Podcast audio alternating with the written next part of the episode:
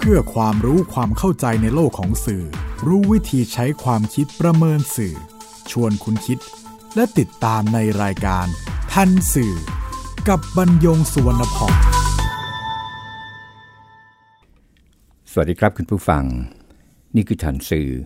รายการความรู้ด้านสารสนเทศ และเรื่องราวที่เกิดขึ้นในโลกข่าวสาร ซึ่งส่งผลกระทบต่อบุคคลหรือสังคม อันเนื่องมาจากเนื้อหาและสื่อนำมาเรียนรู้ร่วมกันเพื่อก้าวไปสู่สังคมคุณภาพ ออกอากาศทางไทย PBS Radio Podcast บรรยงสวนพองดำเนินรายการ จิตกลิ่นเมฆเหลืองประสานงาน ท่านสื่อวันนี้นำเรื่องถึงคิวลูกนายกบูลลี่ตรงไหน มาพูดคุยกับคุณผู้ฟัง ครับการกันแกล้งล้อเลียนทำให้ผู้อื่นอับอายข่มขู่คุกคาม ตลอดจนทำร้ายจิตใจไม่ได้เพิ่งเกิดขึ้น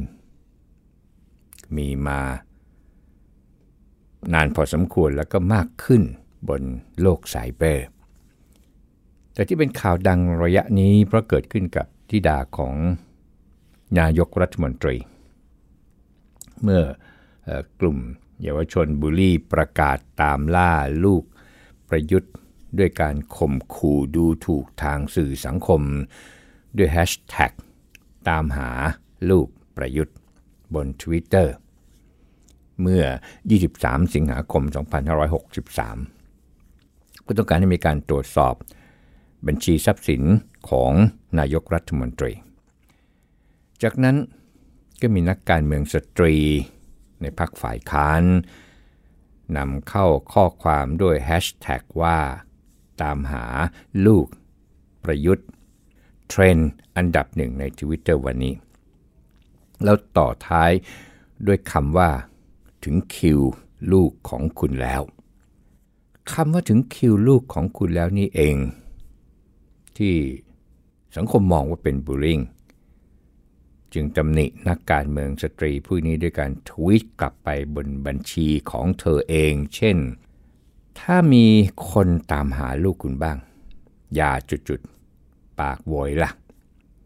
เป็นแม่คนแต่จุดๆ ไม่เลือกเหมือนจุด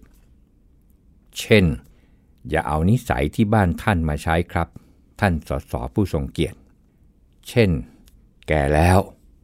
ใช้สมองหน่อย จุดๆ ป้าเป็นต้น กรณีเดียวกันนี้ที่นางสาว ปารินาไกรคุป สมาชิกสภาผู้แทนรัศดร จังหวัดราชบุรีพักพลังประชารัฐเมื่อ 27 สิงหาคม 2563 ได้ยื่นหนังสือถึงในชวนหลีกภัย ประธานสภาผู้แทนรัศดร ให้สอบจริยธรรม สสบัญชีรายชื่อผู้นี้ที่ได้ทวีตข้อความตามหาลูกประยุทธ์ ถึงเวลา ลูกคุณแล้ว ว่าเป็นการใช้ถ้อยคำที่ไม่เหมาะสม มีการข่มขู่คุกคาม และมีการเชิญ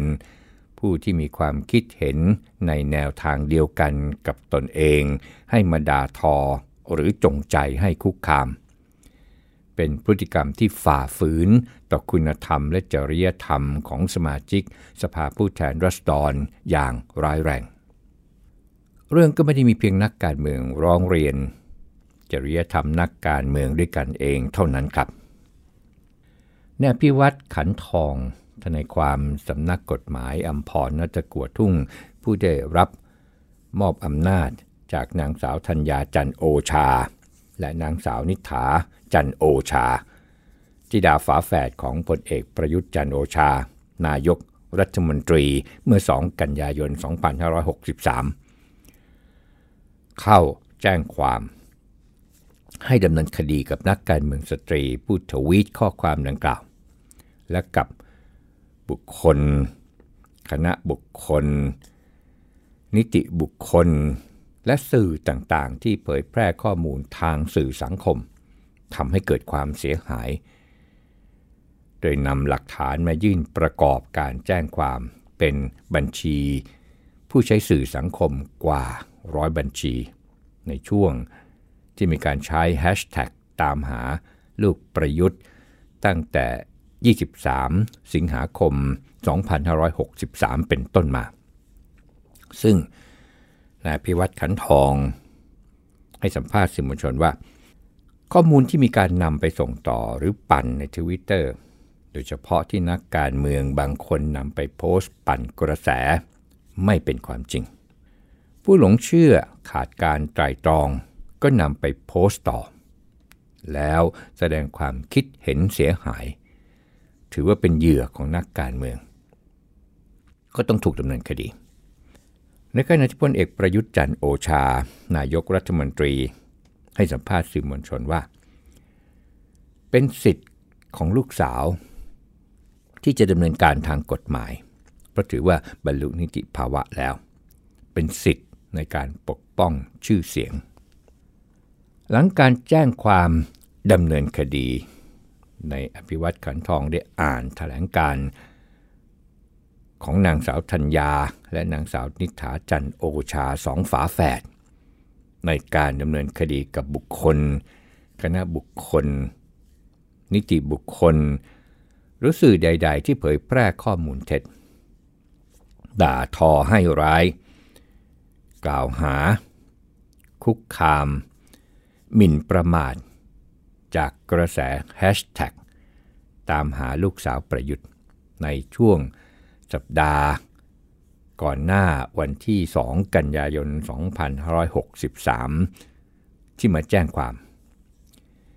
เช่นการกล่าวหาว่าเปลี่ยนนามสกุลเพื่อหลบหนี เป็นเส้นทางฟอกเงินของบิดา อาศัยอยู่ในคฤหาสน์ในประเทศอังกฤษ โดยปราศจากหลักฐาน และไม่มีมือความจริงเช่นนี้ ก็ให้เกิดความเสียหายต่อตนทั้งสอง และวงตระกูล ถือเป็นการละเมิดสิทธิส่วนบุคคล หมิ่นประมาทอย่างร้ายแรง โดยที่ตนทั้งสองไม่เคยยุ่งเกี่ยวกับการงานของบิดา ไม่เคยแสดงความคิดเห็นใด ๆ ทางการเมือง จึงจำเป็นต้องปกป้องเกียรติยศ ศักดิ์ศรี สิทธิของตนเองและวงตระกูล ในแถลงการยังได้ชี้แจงข้อกล่าวหา 10 เรื่องด้วยกัน ข้อหนึ่งที่กล่าวหาว่ามีการเปลี่ยนมาใช้นามสกุลมารดา เพื่อทำเรื่องผิดกฎหมาย เช่น ฟอกเงิน ขอวีซ่า เพื่อหนีไปอยู่ต่างประเทศ ข้อเท็จจริง ไม่เคยมีการเปลี่ยนชื่อนามสกุลใด ๆ ยังคงใช้ชื่อธัญญาจันโอชา และนิฐาจันโอชา ตั้งแต่กำเนิดจนถึงปัจจุบัน ข้อ 2 ที่กล่าวหาว่าไม่ได้อยู่ในประเทศไทย ข้อเท็จจริงก็คืออยู่ประเทศไทยมาโดยตลอด ใช้ชีวิตตามปกติอย่างประชาชนคนไทยทั่วไป ข้อ 3 ที่กล่าวหาว่าเรียนอยู่ที่ประเทศออสเตรเลีย ข้อเท็จจริงก็คือไม่เคยเรียนที่ประเทศออสเตรเลีย เคยเดินทางไปท่องเที่ยวเพียงครั้งเดียวตอนวัยเด็ก ข้อ 4 ที่กล่าวหาว่าเรียนอยู่ต่างประเทศ ข้อเท็จจริงก็คือข้าพเจ้าทั้งสอง เรียนจบชั้นประถมและมัธยม จากโรงเรียนสาธิต จุฬาลงกรณ์มหาวิทยาลัย และเรียนจบปริญญาตรีจากคณะนิเทศศาสตร์ จุฬาลงกรณ์มหาวิทยาลัยเท่านั้น ข้อ 5 ที่กล่าวหาว่า สอบตก ปริญญาโท อธิการบดีถูกกดดันให้รับเข้าเรียน ข้อเท็จจริงก็คือ ไม่ได้เรียนปริญญาโท และไม่เคยสอบตก เรียนจบชั้นมัธยมศึกษาตอนปลาย ด้วยเกรดเฉลี่ย 4.0 และ 3.96 และเรียนจบปริญญาตรีคณะนิเทศศาสตร์จุฬา ได้รับเกียรตินิยมอันดับสองทั้งคู่ ข้อ 6 ที่กล่าวหาว่าปัจจุบันใช้ชีวิตอย่างสุขสบาย อาศัยอยู่ในคารหาที่ประเทศอังกฤษ โดยมีเจ้าสัวซื้อให้ ข้อเท็จจริงก็คือข้าพเจ้าใช้ชีวิตตามปกติในประเทศไทย ไม่เคยพำนักอาศัยในประเทศอังกฤษหรือประเทศอื่นใดเป็นระยะเวลานาน ไม่เคยพักอาศัยอยู่ในคฤหาสน์ ข้าพเจ้าทั้งสองได้เดินทางไปเที่ยวประเทศอังกฤษครั้งล่าสุดในปี 2558 ด้วยวีซ่าท่องเที่ยว เข้าพักโรงแรมตามปกติ ในการนี้ข้าพเจ้าทั้งสองได้มอบหลักฐานการเดินทางเข้าออกประเทศไทย ให้กับพนักงานสอบสวนเรียบร้อยแล้ว ข้อ 7 ที่กล่าวหาว่ามีการซุกเงิน ฟอกเงิน โดยบิดาโอนเงินเข้าบัญชีลูกที่ต่างประเทศ ข้อเท็จจริงก็คือข้าพเจ้าทั้งสองไม่มีบัญชีธนาคารที่ต่างประเทศ มีเพียงบัญชีธนาคารในประเทศไทยเท่านั้น ข้อ 8 ที่กล่าวหาว่าบิดาโอนเงินเข้าบัญชีลูกทั้งสองคนเพื่อฟอกเงิน ข้อเท็จจริงก็คือ บิดาโอนเงินให้ตั้งแต่ปี 2556 จึงไม่ใช่เรื่องใหม่ หรือความลับใด ๆ บิดาเป็นผู้ชี้แจงเอง และแจกแจงที่มาที่ไปของเงินอย่างชัดเจน ในการยื่นบัญชีทรัพย์สิน ต่อคณะกรรมการป้องกันและปราบปรามการทุจริตแห่งชาติอย่างเปิดเผย ตั้งแต่เมื่อครั้ง รับตำแหน่งนายกรัฐมนตรี เมื่อปี 2557 และยังปรากฏเป็นข่าวในหน้าหนังสือพิมพ์และสื่อทั่วไปหลายครั้งแล้ว เงินส่วนนี้มีที่มาจากการขายที่ดินของพันเอกประพัฒจันโอชา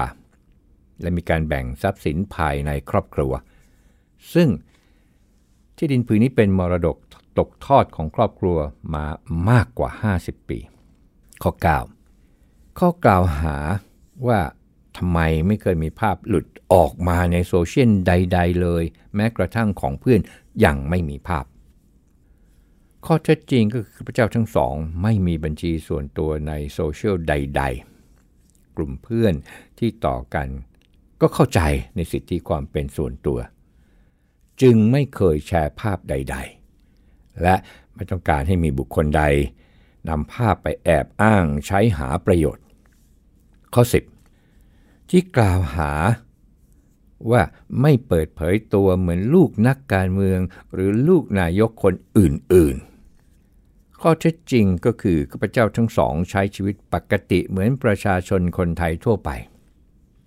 ไม่ได้ต้องการเป็นที่รู้จักหรือเปิดเผยตัวว่าเป็นลูกใคร เพราะไม่ต้องการจะรับอภิสิทธิ์หรือเพื่อรับผลประโยชน์ใด ๆ ที่เกี่ยวข้องกับตำแหน่งของบิดา หากมีใครแอบอ้างว่ารู้จัก สามารถช่วยเหลือเพื่อรับผลประโยชน์ต่างๆได้ เป็นเรื่องเท็จทั้งหมดนายอภิวัตยังอ่านคำชี้แจงตอนท้ายว่า ทั้งสอง มีความต้องการใช้สิทธิทางกฎหมาย โดยการฟ้องดำเนินคดีอย่างถึงที่สุดกับผู้ที่เผยแพร่ข้อมูลเท็จและหมิ่นประมาท ทั้งผู้ที่โพสต์และแชร์ในทุกช่องทาง ไม่ว่าจะเป็น Facebook Twitter YouTube รวมทั้งสื่อพื้นที่สาธารณะอื่นใดโดยไม่มีการยอมความใด ๆ ทั้งสิ้น นายพิวัตรยังเรียกร้อง ให้ผู้ที่มีหลักฐานเพิ่มเติมเกี่ยวกับการหมิ่นประมาทลูกความของตน ให้ส่งข้อมูลมาเพื่อรวบรวม และดำเนินการฟ้องร้องต่อไป ส่วนเจ้าหน้าที่ตำรวจสถานีตำรวจนครบาลนางเลิงก็กล่าวว่าขั้นตอนต่อไป พนักงานสอบสวนก็จะตรวจสอบพยานหลักฐาน แล้วก็คาดว่าจะตั้งคณะทำงานขึ้นมาดำเนินการในเรื่องนี้เพื่อความรอบคอบ และก็เนื่องจากเป็นคดีที่อยู่ในความสนใจของประชาชน ก็มาถึงประเด็นบูลลี่ ผู้ที่รีทวีตแล้วก็ผู้ที่แสดงความเห็นเพิ่มเติม อีกสักครู่ครับ คุณกำลังฟังรายการ ทันสื่อกับบรรยงสุวรรณพ่อง ครับ bullying ในความหมายกว้างเนี่ยก็คือการกลั่นแกล้ง เมื่อการกลั่นแกล้งเนี่ยเกิดขึ้นบนสื่อออนไลน์ จึงเรียกว่าไซเบอร์บูล i n g ที่เป็นการใส่ร้าย ป้ายสี การใช้ถ้อยคำหยาบคายต่อว่าด่าทอผู้อื่น หรือการส่งต่อข้อมูลลับเพื่อจะทำให้ผู้อื่นเสียหาย ในรูปแบบสุดแล้วแต่ ทั้งที่เป็นตัวอักษร ภาพนิ่ง ภาพเคลื่อนไหว หรือจดหมายอิเล็กทรอนิกส์ เพื่อทำให้ฝ่ายที่ถูกกระทำรู้สึกอับอาย เสื่อมเสียชื่อเสียง หรือรู้สึกเจ็บปวดที่เป็นผลกระทบทางจิตใจ เว็บไซต์ nobly.com ได้แบ่งการกระทำของ cyberbullying ไว้ 7 ประเภทด้วยกันครับหนึ่งก็คือ gossip ก็เป็นการส่งข้อความนินทาเพื่อน แต่ว่าทำให้เพื่อนเสียหาย 2. exclusion ก็เป็นการไล่เพื่อนออกจากกลุ่มออนไลน์ เช่นกลุ่มไลน์หรือ Facebook อันที่ 3 คือ impersonation เป็นการแอบเข้าไป ในล็อกอินของคนอื่น แล้วก็ไปโพสต์ข้อความให้เจ้าของบัญชีเนี่ยดูไม่ดี เกิดความเสียหาย หรือว่าคนรอบตัวเข้าใจผิด เช่นเด็กที่ไปล็อกอิน Facebook ไว้ที่ร้านเกม แล้วก็ลืมล็อกเอาท์แล้วก็มีคนมาเล่นคอมพิวเตอร์ต่อ แล้วก็โพสต์ว่าเด็กคนนั้นขายตัว ประกาศขายตัวอะไรอย่างนี้ก็ทำให้เด็กเสื่อมเสียชื่อเสียง 4. harassment อันนี้เป็นการว่ากล่าว ด่าทอ ถ้อยคำหยาบคายตอกย้ำปมด้อยทำให้เสียความมั่นใจ เช่นคนบนโลกอินเทอร์เน็ตที่นึกสนุกแล้วก็พิมพ์ว่าคนหน้าตาไม่ดี ที่ถูกโจรข่มขืนว่าสงสารโจรจังเลย harassment ก็คือสงสารโจรจังเลย 5 คือ cyber stalking อันนี้ก็เป็นการส่งข้อความส่งรูปส่งภาพเคลื่อนไหว หรืออะไรก็ตามครับที่ทำให้คนอื่นอับอายบนอินเทอร์เน็ต รวมถึงข่มขู่เช่น ผู้หญิงที่ไปร่วมกิจกรรมกับคณะที่ทำงานด้วยกันริมทะเลแล้วก็สวมบิกินี่ แล้วก็มีผู้ชายทำงานที่เดียวกันก็ไปแอบถ่ายรูปนำเข้าสื่อออนไลน์ แล้วก็วิจารณ์เรื่องรูปร่างของผู้หญิงใน Facebook ถามยังมีคนอื่นมาร่วมวิจารณ์แบบสนุกปากอย่างนี้เป็น cyber stalking 6. outing and trickery อันนี้เป็นการหยอกล้อ ยั่วโมโห จน อีกฝ่ายนี้ก็เผยความลับ ที่น่าอายของตัวเองบนโลกออนไลน์ 7 ก็คือ cyber threat คือเมื่อเห็นการกลั่นแกล้ง รังแกบนโลกออนไลน์ก็เข้าไปร่วม 7 ประเภทวันนี้นี่นะครับมีการแจง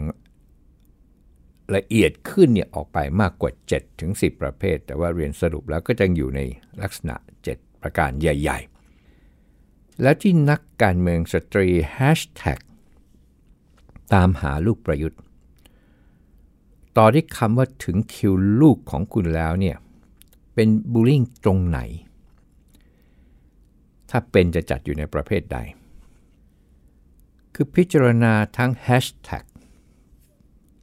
แล้วก็ถ้อยคำแล้ว ก็ไม่มีคำหยาบอะไร หรือตอกย้ำปมได้ แต่ก็คล้ายนินทา ถ้าพิจารณาให้ดีนะครับ นี่ก็คือ Cyber Threat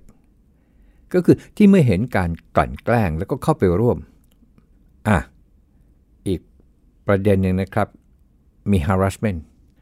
ซึ่งไม่จำเป็นต้องใช้ถ้อยคำหยาบคายเสมอไป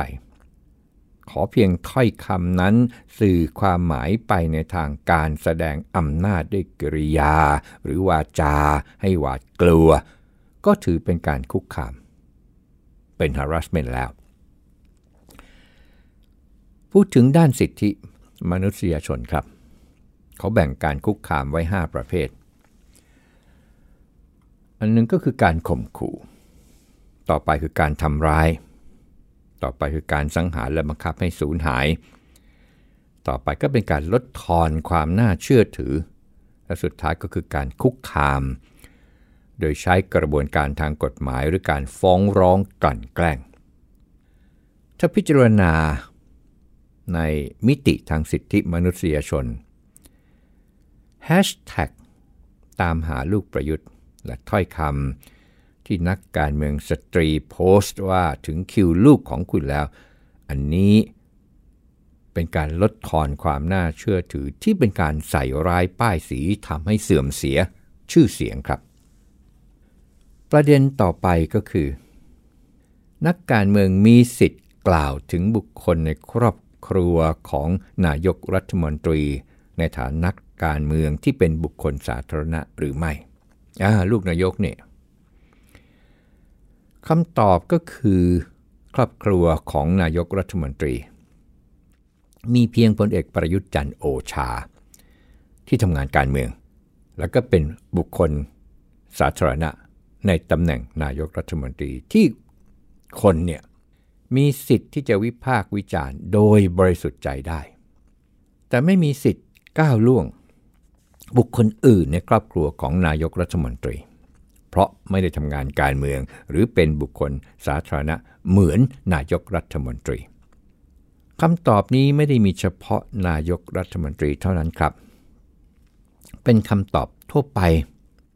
ใช้ได้กับนักการเมืองทุกคนรวมทั้งนักการเมืองสตรี ที่มาบูลลี่ ลูกสาวฝาแฝดของนายกรัฐมนตรี ซึ่งตัวก็มีลูกเหมือนกัน ใครก็ไม่มีสิทธิ์ก้าวล่วงบุคคลในครอบครัวของนักการเมืองครับ ถ้าเขาไม่ได้ทำงานการเมืองหรือไม่ใช่บุคคลสาธารณะ กรณีนี้ครับมีข้อสังเกต นับแต่วันที่พลเอกประยุทธ์จันโอชา เข้ามารับผิดชอบบ้านเมือง ทั้งในสมัยที่ยังเป็นรัฐบาลที่มาจากรัฐประหาร แล้วก็เป็นรัฐบาลหลังจากการเลือกตั้ง ทิดาฝาแฝดของพลเอกประยุทธ์จันทร์โอชาไม่ได้ใช้วิถีชีวิตตามประษาวัยรุ่นบนโลกไซเบอร์จะวิเคราะห์ก็คงจะเป็นที่เข้าใจกันว่าเมื่อพ่อเนี่ยทำงานการเมือง ลูกก็ควรจะหรือน่าจะวางตัวอย่างไร ที่จะไม่ให้พ่อเนี่ย ได้รับผลกระทบ หรือเปิดโอกาส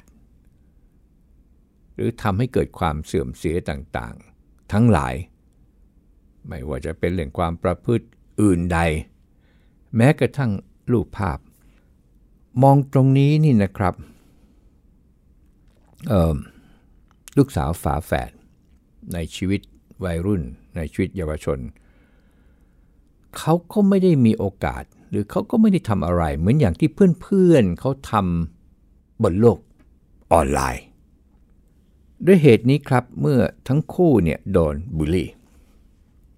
ก็เป็นที่เข้าใจได้ครับว่าทำไม ทั้งสองคนจึงต้องออกมาปกป้องสิทธิของเธอ ก็มาถึงประเด็นสุดท้ายครับ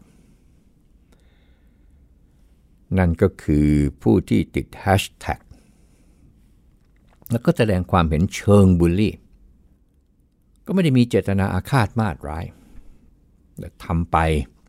เพราะเราใช้คำนี้บ่อย ๆ มากในโลกก็คือ รู้เท่าไม่ถึงการ หรือทำไป เพราะสนุก หรือทำไป เพราะขาดข้อมูลหรือขาดความเข้าใจ แล้วก็จะต้องมาถูกฟ้องร้อง พร้อมกับนักการเมืองสตรีผู้นี้ไปด้วย นี่คือกรณีศึกษา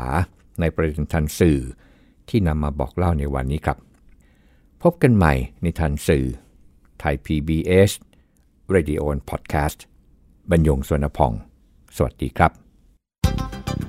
ติดตามรายการทันสื่อได้ทางไทย PBS Podcast เว็บไซต์ thaipbspodcast.com แอปพลิเคชัน Thai PBS Podcast และ YouTube Channel ไทย PBS Podcast